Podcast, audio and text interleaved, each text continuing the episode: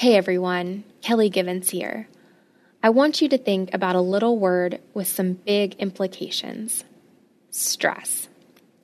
I don't have to say much more for you to start thinking about all the ways your life feels stressful and overwhelming. In fact, I bet one of the reasons you listen to your daily prayer is because it's a calming way to connect with God amidst the stress of life.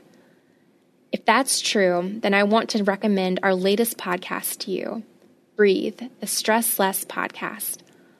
Our host, Bonnie Gray, guides us through the effects of stress and gives us scripture backed methods of restoring calm, reducing overwhelm, and deepening our intimacy with God. You can find Breathe, the Stress Less podcast, on lifeaudio.com or by searching your favorite podcast app. We'll also have a link in the show notes. Check it out and let us know what you think.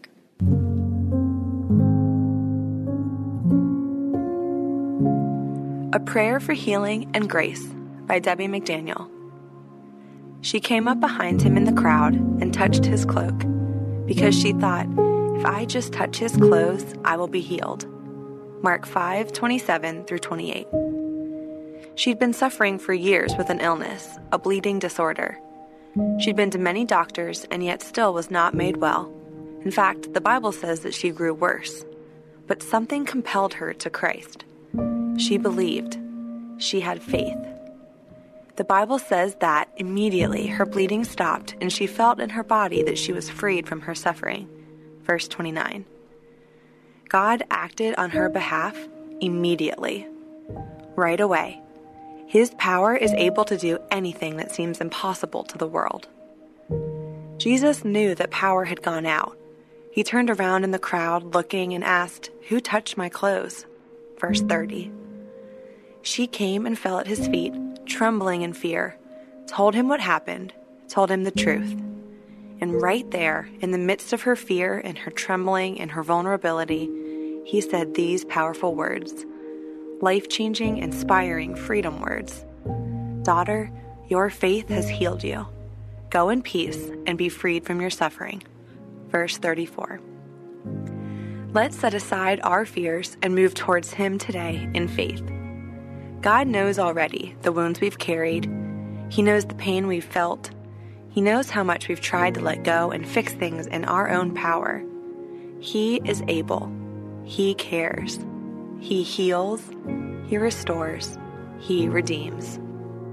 Dear God, we confess our need for you today. We need your healing and your grace. We need hope restored. We need to be reminded that you work on behalf of those you love constantly, powerfully, completely. Forgive us for running all different directions and spinning our wheels to find help, when true help and healing must be found first in you. Forgive us for forgetting how much we need you, above everyone and everything else. We come to you and bring you the places we are hurting. You see where no one else is able to fully see or understand. You know the pain we've carried, the burdens, the cares. You know where we need to be set free. We ask for your healing and grace to cover every broken place, every wound, every heartache. Thank you that you were able to do far more than we could ever imagine.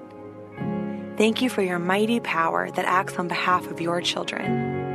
We reach out to you and know that you are restoring and redeeming every place of difficulty, every battle for your greater glory.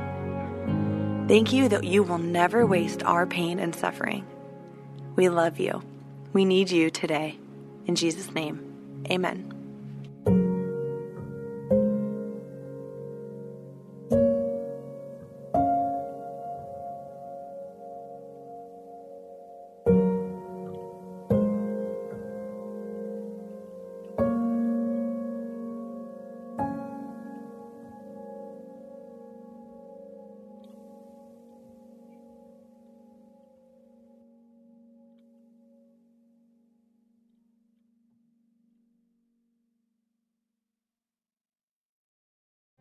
Hey, friend, I'm Brooke McGlothlin, host of the Everyday Prayers Podcast, a ministry of million praying moms.